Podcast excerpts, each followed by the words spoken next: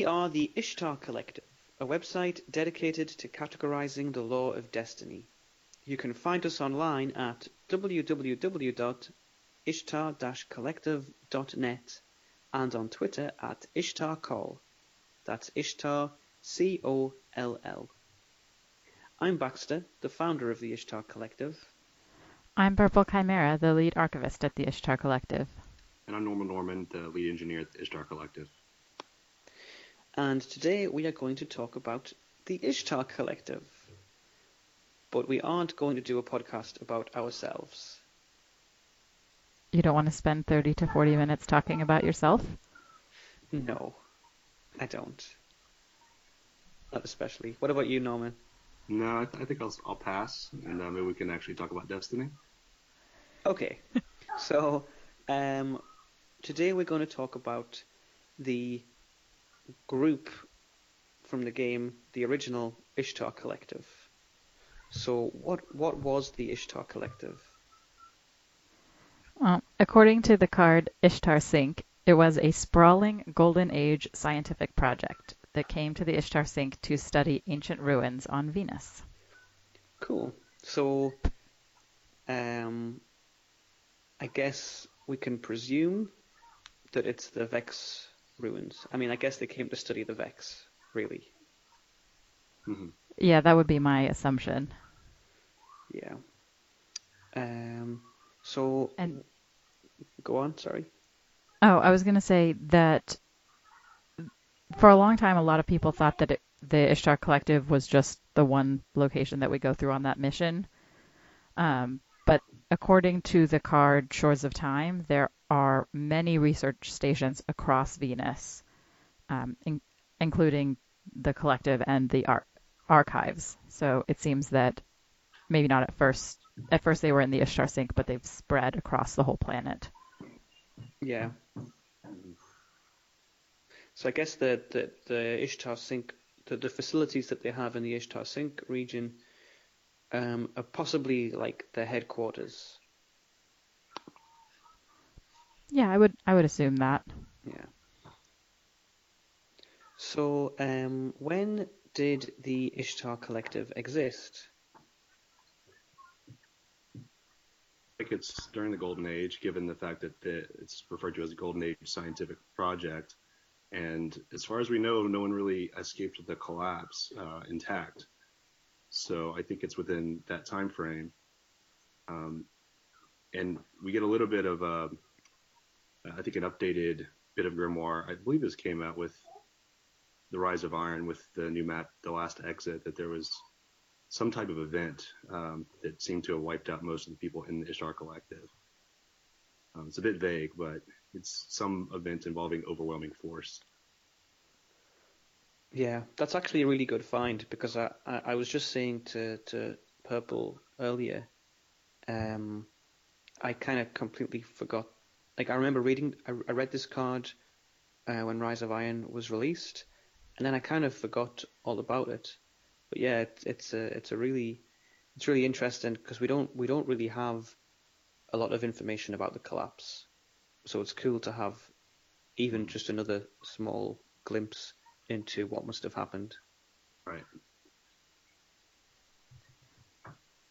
Well, yeah, and it, it gives us a, a little insight into what the the people might have been feeling because they were it says that they were trying to escape, so they obviously saw something coming and they were trying to run from it as opposed to something that just happened so fast that no one was prepared. Yeah. Yeah. Yeah. That's true. Uh oh. A little bit of background noise. Yeah. Adds to the the The collapse. Uh oh. Yeah. Oh, that was appropriately timed. Right. It was very very appropriate.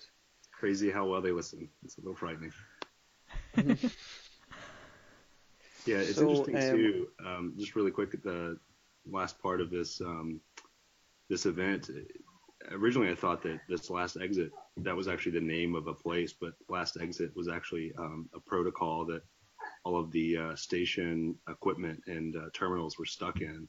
So it almost seems like something related to handling of, a, of an event of this type. um, last exit being uh, you know some type of um, computer protocol. It makes me think about Rasputin's protocols. Mm-hmm. I don't think he had one called Last Exit, but it makes me think about that. But it does. It's kind of. I, I find it really interesting that, that the the golden age appears to have been a fairly paranoid time to be alive. At least Rasputin seemed paranoid. He was constantly shifting weapons of mass destruction into orbit.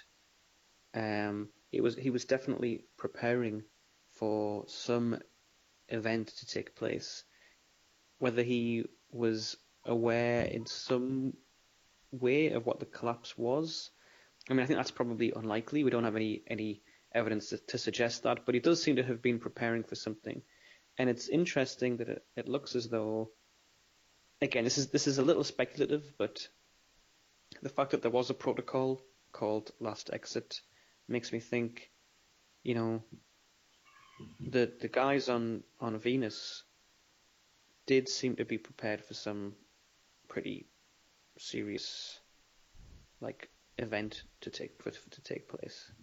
hmm Which may actually make sense given the fact that, and we'll probably get into this a little bit later, but the um, some of the research that the folks at the Ishtar Collective were doing was around simulation, and so if they had simulated some of these potential catastrophic events, they were probably, you know, a little bit more uh, prepared or had put into, in place protocols like this, given some of their projections and, and um, simulations.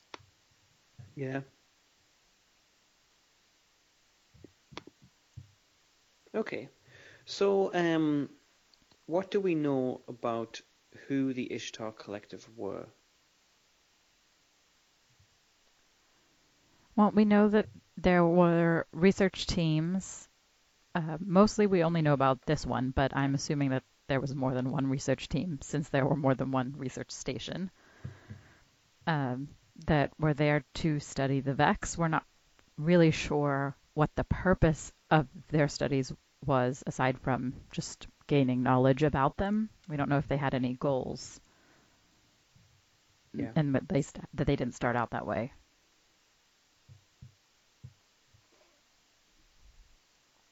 and this uh, team was made up of four people uh, Maya Sundaresh, Kioma Esi, Dr. Shim, and Duane. Okay, you're going to have to say his name again. so I think I think it's pronounced Duane McNiadh with like a z sound at the end, uh, because it looks like it's Irish, and I'm pretty sure the dh sound in Irish is a is a the sound, but um, I'm not 100% sure of that. That sounds like a pretty good, uh, pretty good guess. I'm gonna go with that. Yeah, I'm. I'm gonna. I'm gonna have to support you on that one because everyone else says McNida, which doesn't make any sense. Yeah. Yeah, And yeah, I, I definitely think it's not McNider. I mean, Yeah. it, it's the, the letters aren't in the right order, for one thing. But uh, yeah, I mean, it's not a huge deal. Um, maybe it is to to Duane McNiadh, but yeah, to me, it's not a, a huge deal. Um, yeah, so so yeah, those are the those are the four people that we know worked for the Ishtar Collective. So why is it that we know about these four individuals? well, we have these grimoire cards, and they tell this story. Hmm, tell me more. So, basic summary of the story is that Kioma comes into Maya's office and says that um, she's discovered one of the speci- VEX specimens that they were studying is running a full simulation of their research team. And down to, you know, every sentence is the same, everything is exactly the same. It's a complete simulation. So they call a team meeting and they decide that the only way to escape is to call in help from someone that the, that's so big the Vex can't simulate them. Um, and their answer to that is a war mind. we don't know which war mind. They just say the war mind, Mhm. which is not very helpful. A lot of people think that it's Rasputin. It's possible that it's Rasputin. We don't know if Venus had its own war mind that they could have called. Do you guys have thoughts on that? I mean, I Mm. think it's it's a. Sorry, you you go, Norman. I was just going to say, I know there's a few instances of what looks like um, Warmind type uh, content throughout the Grimoire. I could try to pull one up. and I think some of these are tied to the Sleeper Simulant quest um, that look like it's um, potentially a Warmind named Athena.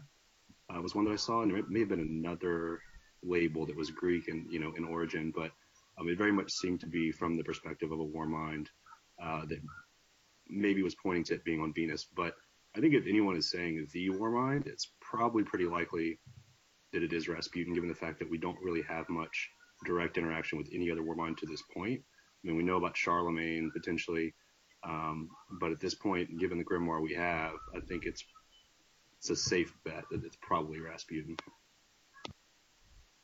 Yeah, and I think you know I I would love if Charlemagne was featured in the lore more explicitly, but I think at the moment, um, if if I remember rightly, there is just one item in the Sleeper Simulant quest chain that has some abbreviation that could be Charlemagne. You know, I I- think that's the only reference that exists. I, I don't know. Do you guys know of any others?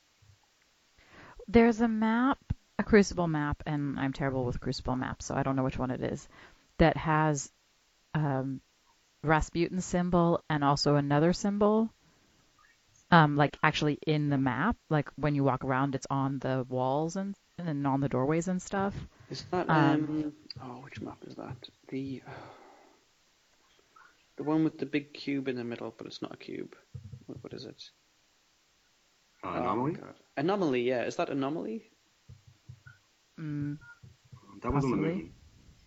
I don't know if it if it was one that was uh, Venus in nature, but I don't know. I'd have to look it up. Um, but it has uh, like it has Rasputin symbol and it has another symbol, and that was supposed to be Charlemagne's symbol. Anyway, I I mm-hmm. doubt that the that the Ishtar research team was calling Charlemagne. My, I mean, thinking from the per- perspective of one of these researchers, if I were in this situation and I came up with the idea to contact a war mind to help us out, I would want to have it happen as quickly as possible. Mm-hmm. So I would probably pick the closest war mind to where I am so that they mm-hmm. could get there as fast as possible. So either my guess would be if there is a war mind on Venus, that one, otherwise Rasputin, because he's the next planet over. Charlemagne is two planets over. Do you understand what I'm saying? I do. Yeah, you want you want your next door neighbor. yeah, Exactly. call your local Warmind. Yeah. Um, I, I think at this point, I mean, I, I definitely see that line of thinking. Um, given the fact that the Golden Age tech that they have access to is just so uh, so nebulous, but it's supposed to be all-encompassing and amazing and just you know fix everything. Um, we don't necessarily know if communication uh, or you know things like um, distance actually have any bearing on how long it takes to communicate with something like a Warmind, but I can definitely see that's probably a better argument than like, oh yeah, the only one we know is Rasputin. I could definitely Well, even if you assume that like okay they are computers right? So s- presumably rasputin or charlemagne wouldn't have to like physically travel to venus. I would assume that they have some kind of connection that they can a computer connection. I don't know if they have wi-fi there or however it works but but it still takes time for a signal to travel that far does, and it would take about. So I was just googling this as we were uh, discussing it. Like the the distance, the, the the time it takes for light to travel from the sun to the Earth is 499 seconds. So obviously it depends. Venus could be on the other side of the solar system, depending on the, the, the orbit at the moment. So it could be longer than that. It could be shorter than that. Um, So um, I'll, I'll drop this as a as a uh, an example of potential golden age technology that blows all that away. Let's say they mm-hmm. have, mm-hmm. let's say Rasputin can use quantum entanglement, and it's instantaneous mm. communication. I mean, it's just the the authors uh, of the grimoire and authors of you know Destiny storyline, they just have carte blanche to do whatever they want. So I think it's an interesting discussion. It's just I'm trying to bring up the fact that we really don't know. Yeah. That's true, but I'm I'm operating under the assumption that the golden age humanity, like they live longer, you know, they're smarter and stuff, but they're still people. Hmm. And yep. it it's not so far in the future. I think that our evolution could have changed so significantly as to not think in a similar way to how we think today. And my instinct would be to get someone closer to me. Yeah. I'm just gonna. I know. So this is a huge tangent that we've gone off on, but I'm just gonna point something out, and that is that for like, I don't know. I don't know what. I don't. I, I can't really do the maths in my head, but for a, a reasonable percentage of the time, Venus is closer to Mars than it is to Earth. Interesting. I'm just I'm just gonna say that. I know. is know, that because of the orbit patterns? Yes. Like if because like we're on the opposite side of the sun from them. Yeah, there are going to be times of the year when we are on the opposite side of the of the sun to Venus, and Mars is also on the opposite side of the sun to Venus. In which case, Venus and Mars are closer to each other than either of them are to Earth. But I think it's also worth pointing out that we're probably not going to learn a lot from. Uh, I mean, it, in the scheme of things, it doesn't really matter too much which Warmind was called. And even if we did know, I don't think it would change the outcome that much, really. Yeah, I think that's that's fair. I think given recent events, uh, meaning you know Rise of Iron and some of the, I guess potential shenanigans with uh, Siva and Rasputin, which are very nebulous right now, um, it, it could make it a little more interesting. But I definitely agree. I mean, it's it's speculative and probably doesn't have huge ramifications on where the or the what happened, how things unfolded for the Ishtar Collective. Right. You, so, sorry. yeah, you know, that's, yeah, we, we kind of got off on a tangent. so they call it a Warmind, and the Warmind is able to help them rescue 227 copies of themselves. And they all vote unanimously um, to release the copies of themselves into the Vexgate network as explorers. And my question for that is do we know what happened to all of these copies? We don't. Mm, yeah. But there are some hints in um let me just find yeah in Ghost Fragment Vex 5 um well, yeah, in Ghost Fragment Vex 5, um, this card basically describes. Um, oh, wait, am I looking at the right one? Yes. So, blah, blah, blah. Ghost Fragment Vex 5 describes. Um, this is a, this is the, the, the origins of a journal that was started by Maya Sundaresh and um, one of the sections, record zero chasm 52, reads, I heard you, my love. I was at six, oscillating on the event axis, coordinated with a known manifold. I heard you. You were talking to me. Not me, but another me. Another Maya Sundaresh. You said, my love, so many strange things have happened, and it's been so long. We've come so far. Do you ever want to go home? And I said, Not me, but the other me. I said, My love, I'm always home. Now, this this um, journal revolves around the device that is the foundation of the future war cult's belief system, basically. Um, it could be that Maya Sundaresh was seeing a version of herself from another timeline, but I have heard it suggested that it's possible that what she was seeing is one of the copies within the Vexgate network. That's what my or, assumption was. Yeah, I think it's a reasonable possibility. I don't, I don't, I don't think we know for certain, but I don't know. The the other people who enter the device, they don't talk about having seen, um, you know, this this they tend to see glimpses of their future or a future what's interesting is that this, that isn't that doesn't seem to be what Maya was seeing, but maybe it was. Maybe this was a glimpse of her future. Um, but maybe this was just another Maya, a, a, one of the potentially one of the one of the duplicates.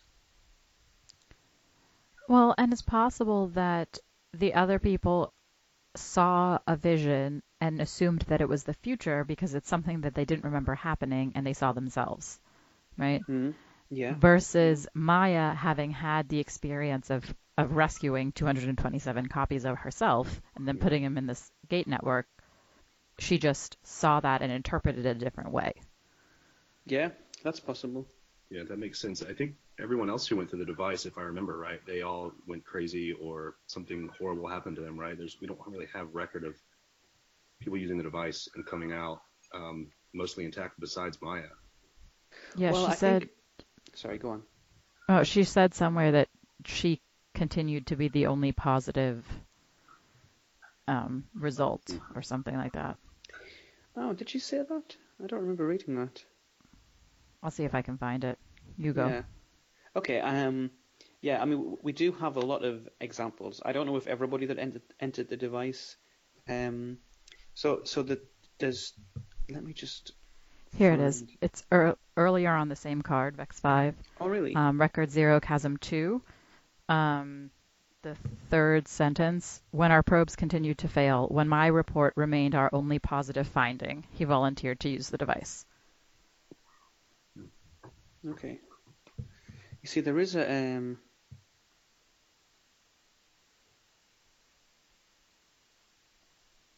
There's another Grimoire card, or uh, no, it's an item. Um, see if I can find it. I like that explanation um, while you're looking for that uh, that card, Baxter.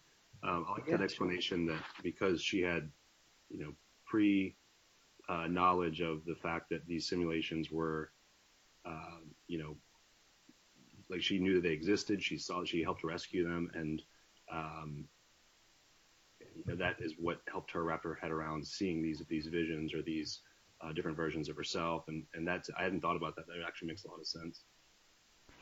Yeah, it might be the reason why she's the only one who had a positive result, mm-hmm. because she was kind of prepared since she'd had this previous experience. Like, for example, I wonder if Kioma had used the device, would she also have a positive result because she'd been through the same events? Right. Yeah, yeah, that's interesting. So I, I found the items that I was thinking of. It's uh, infinite lines, plate, robes, or vest, and um, the it's a record three four four Chasm six eight seven two. I saw myself slaying the darkness. That's what I saw. Which is, I mean, it's a you can't really read into that too much, but it sounds like a recorded that message had a fairly positive experience. But it does seem like most people who use the device seem to come out of it worse than when they went in. Right. Yeah, just really can't even handle the visions. Like, cannot yeah. um, make sense of seeing themselves and seeing that almost that removal of, of fate and everything is predestined. And anyway, another yeah. tangent. So, um, we kind of we, we ran through the Ishtar dilemma quite quickly. Is there anything that we want to talk about um, about the events that, that occurred to to the Ishtar Collective? Do you ever wonder why they chose to envision it as a picnic? yeah, that's a really good question. It's like Dr. Shim's time warp picnic. Yeah. yeah. I, I thought it was just a stylistic thing, but there there could be some tie to you know story and lore. I'm not sure. Well, I mean, I'm sure that it was like I know that. I mean, I've I've studied stuff like this absolutely almost none at all, but I know that having some kind of of imagery that you can anchor it to um, helps to understand things, right? And I would presume that it's this is kind of a weird thing to wrap your head around, and so having a kind of imagery of that represents what you're doing mm-hmm. Would make sense. I'm just curious as to why they chose a picnic.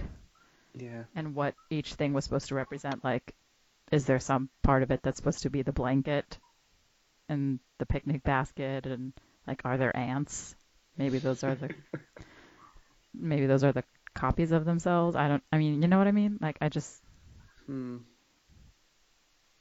I mean, yeah, it's hard to say.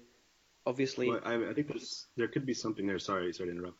Because um, because in uh, Vex Four, um, which I, I, really do like that card. Uh, towards the end, um, they're talking about the picnic, and it says in the metaphor they've chosen, setting up the equipment is like laying out the picnic in the metaphor they've chosen, they look like themselves, not hardened explorer proxies like people.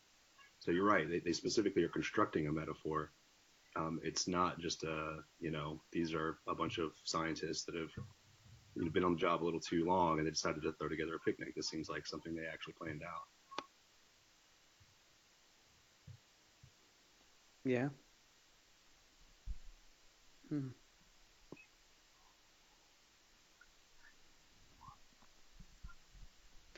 things got really deep. well, this is some deep stuff. Like I know is, that we yeah. spend a lot of time just like piecing together the grimoire cards and then to make a cohesive story for people to understand. And that's yeah. what our main goal with the with the website and the summaries and stuff is. But this gets really like contemplative because it's a pretty deep story. It is. I know we've kind of, we, you know, we one of the things that I know we've talked about when we were so a while ago, Forrest. Um, oh, should I have called you Forrest? I don't know. I feel weird about that. Ninja. yeah, sorry. Yeah. Sorry. It's okay. Just start over. So, um, a while ago, Purple and myself were guests on the. Um, oh God, what the? Oh, my brain, my mind's just gone. I wasn't. Are you talking about on Focus Fire Chat? Yeah, or are Focus you talking Fire about... Chat. Yeah. No, none of the that other was stuff. a while none, ago. None of the stuff that you were on it by yourself. I don't care about that. oh, I thought. Well, I was wondering if you were talking about um, uh, DLC because we just recorded that last week.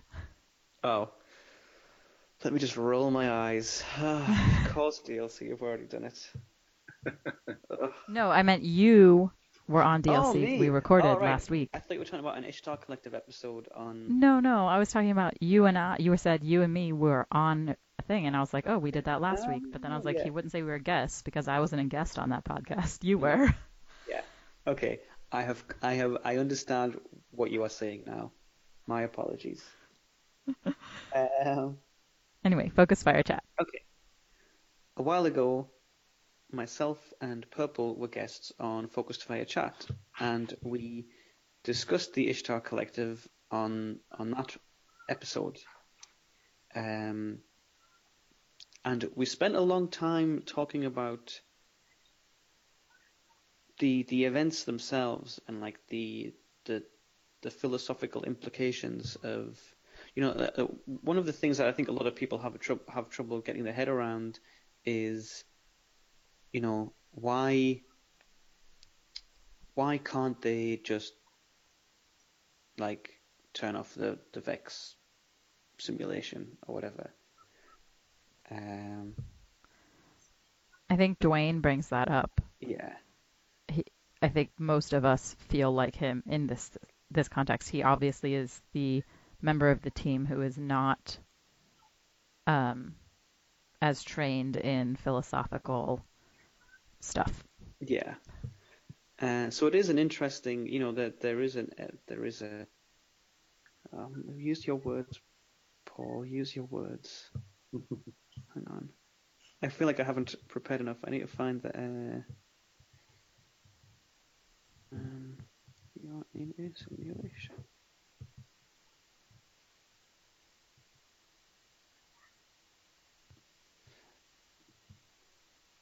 Yeah, so that there is this. Um, I really feel sorry for, for, for Jamie. I feel like I've just kind of gone off all over the place all of a sudden.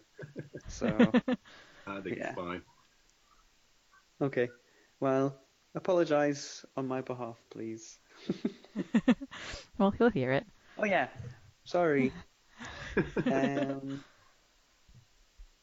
yeah, so one of the interesting things there's this guy Nick Bostrom who's quite famous for well, maybe not famous, but it, but it, what he has done is um, proposed various different um, dilemmas. Um, one of them is is this idea that if if if it becomes possible at some point in the future to simulate everything, if we if we build computers that are powerful enough to simulate the universe, then you know we could create an accurate simulation of the entirety of of history from the beginning of time. You know, if if we understand the rules of the universe, then we can simulate the universe at, at any point. You know, we can just. It's a bit like No Man's Sky, but with more stuff to do. Um, that was a low blow. I definitely. But- and yeah, Sorry, go on. I was just gonna say to tack on to to the theory you're talking about, isn't uh, the the next part of that um, that the more like or the the chance if we have the ability to simulate the universe, the likelihood that we are in a simulation goes up exponentially Yes. because there's going to be way more um, simulations than there are the one single reality. exactly. And I mean, there, there could be, if if it's an accurate simulation of the universe, then there has to be an accurate simulation of the universe within that simulation of the universe. Otherwise, it's not accurate. And so, if that if that is the case, then you know there are. I- don't even know how you would begin to cancel uh, um, to to begin to calculate that. There would be an inf- infinite number of simulations and only one original. So by that logic, there's absolutely no chance that we are in the real universe. So Dr. Shim and actually brought that up Yeah. in Vex 2 when which is when they're having their little meeting. Um and they're talking about it and and Duane's like why does this matter? Like they're simulating us, so what? Um he says uh how does that give it power? Um and you know they're saying, well, it can simulate us, it could simulate our torment forever. Um and he's like so they aren't us. They're just copies of us. And and Shim says, "Idiot. Think, think. If it can run one simulation, maybe it can run more than one. And there will only ever be one reality. Play the odds." There you go. He's like, "Oh, right. Yeah. Odds are that we are in a simulation." Yeah. Yeah, Which is it when they- Oh, sorry, go ahead. I was just say that's when they come up with the idea in the next card, which is later on in the same conversation, I assume, to Yeah. um, call for Warmind. Yeah, And it's think one- interesting. Sorry, go on, Norman. Sorry. Yeah, I was just going to mention one thing. It's one of these Vex cards, and I can try to find which one, where they start to notice that their current uh, discussion, the, the current things that they're doing, are being simulated, and they can actually track that. And that's when I think it really uh, hits home that the possibility of their what they think is their real existence being a simulation um, is a real possibility. Yeah. So yeah, it's a, it is definitely there are so many different elements of this story that I find very interesting. I mean, that, that there is the the element of um, let me just find it. There is there is the element of the, the simulation, you know, the, the fact that they're they're in a simulation. Also in Vex Four, when they're talking about um, just after they've started laying out the picnic, they talk about the the Vexgate network, and uh, Duane McNiadh says, um, "Do you think that you could use this place to change things? If you regretted something, could you find a way through the Citadel, go back and change it?" And Dr. Shim says, "Well, Dr. Shim says I wish I could go back and change you into someone else." But Kioma says, um, time is self-consistent. It's like the story of the merchant and the alchemist. You could go back and watch something or be part of something, but if you did, then that was the way it always happened. And I think that's really interesting because the um, the next card, Vex Five, which is the, the card is a journal from Maya, um, Maya begins to doubt that explanation and suspect that actually that isn't how time actually behaves. And then, you know, without going off on too much of a tangent, but it's it's I'm very close to going off on too much of a tangent. Uh, everything we know about the Exo Stranger implies that she is basically jumping between timelines, trying to find um, a timeline where the darkness can be defeated. I mean, we don't know that for certain, but it seems like that might be what she's what she's trying to do. Yeah, there's the the comment. And yeah, I'll, I'll try to avoid the the tangent, but um, some of the comments she makes in the few bits of dialogue we get from her uh, about picking a side and that you know there's implications that she's not fighting for the light um, based off of the No Time to Explain quest, I believe. Um, mm-hmm.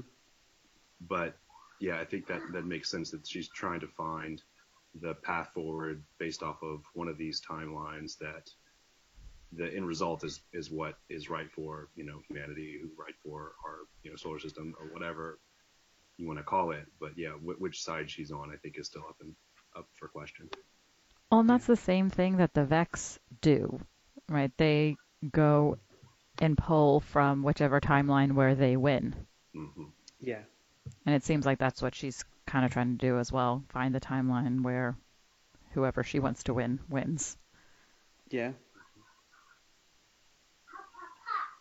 Interesting. Okay. Um, so, I'm just having a look at the summary that we have for the Ishtar Collective category, and I think we've covered most of the things that we have in there. Um,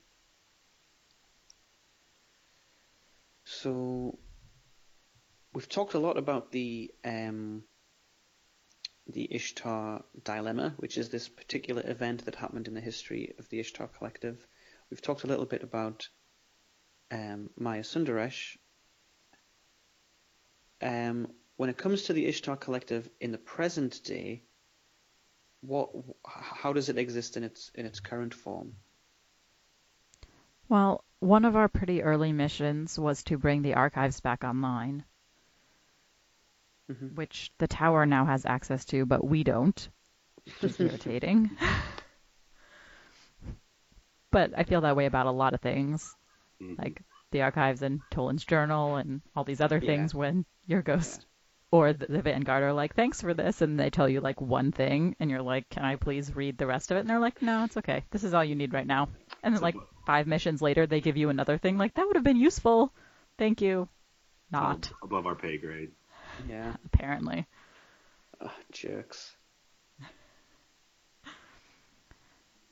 Um, yeah, and um, I guess we do use some of that data to complete the Ishtar Collective. There's a mission called Ishtar Collective, uh, and that's where we kind of learn a little bit more about the nature of the Vex, and we use it to find the the Gate Lord, uh, the head of which we then use to find the entrance to the Black Garden.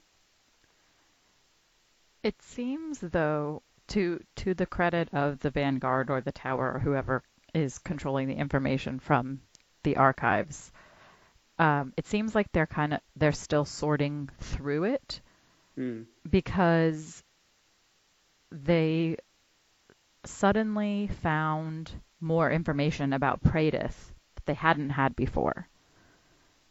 Um, Yeah. so they have we know that the archives has a bunch of information um, on how the vex mines work and a little bit about the black garden and they also found a map of the vault of glass there um, hmm these are all things that are mentioned in um, transcriptions or in, in the actual mission dialogue not in Yeah. grimoire cards um, Hmm. and then Yeah. I they think we do have found transcripts for all of those. Yeah, they're they're up on our website. Um, and then Praedyth in the Taken War Venus card. Um, they found more references to him, so they still seem to be uncovering information in the archives. Maybe Yeah. one day we'll have access to them. One day. So don't we also it is get not into this day. don't we also get into some of the fallen after we've unlocked uh, the archives? Don't we get some fallen that are trying to get in there as well? Like there's um, the Scourge of Winter mission where I believe uh, fallen were trying to get into the Ishtar archives as well. Yeah, both the Fallen House of Winter and the Heathen Corrective were attempting to get the information stored in the archives. Which wonder- the Fallen I get kind of because like they're scavengers, but they also want to learn about the Vex because they're fighting the Vex too. Makes me wonder why the Heathen Corrective wants to get in there. Maybe it's because they want to know how much we know about them. Hmm. That could be trying to get in there to delete stuff so that we don't know as much. Yeah. Mhm. So I have a theory about Praedyth, but I don't know if it's relevant really. Let's hear it. Raid theories are always fun. I mean, this, this has probably been suggested before, but um, I just think it's really interesting that, like, you know, um, so we know that Praedyth, um, and Kaba went into the Vault of Glass. It seems likely that three others went into the Vault of Glass, but were erased from time. Um, Pahanan managed to escape somehow. Kaba basically forged the Aegis from himself, from his own light. Praedyth is really interesting because he seems to have been kind of half erased from history. Like if he was erased from, from history, then we would have no knowledge that he ever existed. He wouldn't appear in the in the grimoire. We'd have no name. We'd, you Just know, like the other three people. Exactly. Yeah. So why is it that Praedyth wasn't completely erased? And um, I suspect that it's because if he had been completely erased, then the Vex would not have been able to tempt us back into the Vault of Glass to destroy the taken infection. That's Hmm. interesting. That's a So- good thought. Makes sense. So basically, my, my, my theory is that the Vex, antici- you know, I, you know, they can kind of, I, I presume they can, they can see through time to an extent. I don't know what, what the limits of their abilities are, but I, I you know, my, my suspicion is that they foresaw the events um, of the taken infection, if that's the right, if that's the right word, in the in the Vault of Glass, and so they kind of held on to Praedyth. Anyway, Hmm. that's my theory.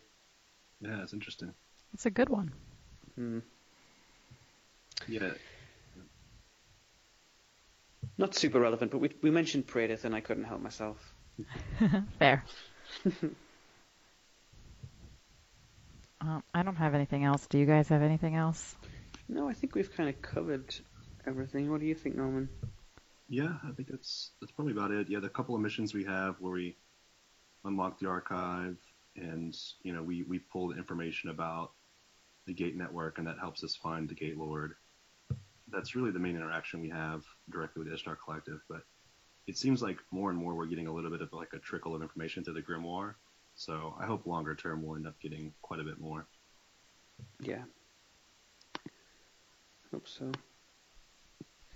I just really want, you know, I I'm I'm really looking forward to uh, just more information around the Vex. hmm moment we don't really, you know, we've we've, we've had a lot of information around uh, the Fallen and um, the the Hive.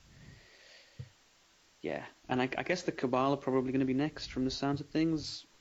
I wouldn't like to presume, but that seems that seems like the most likely.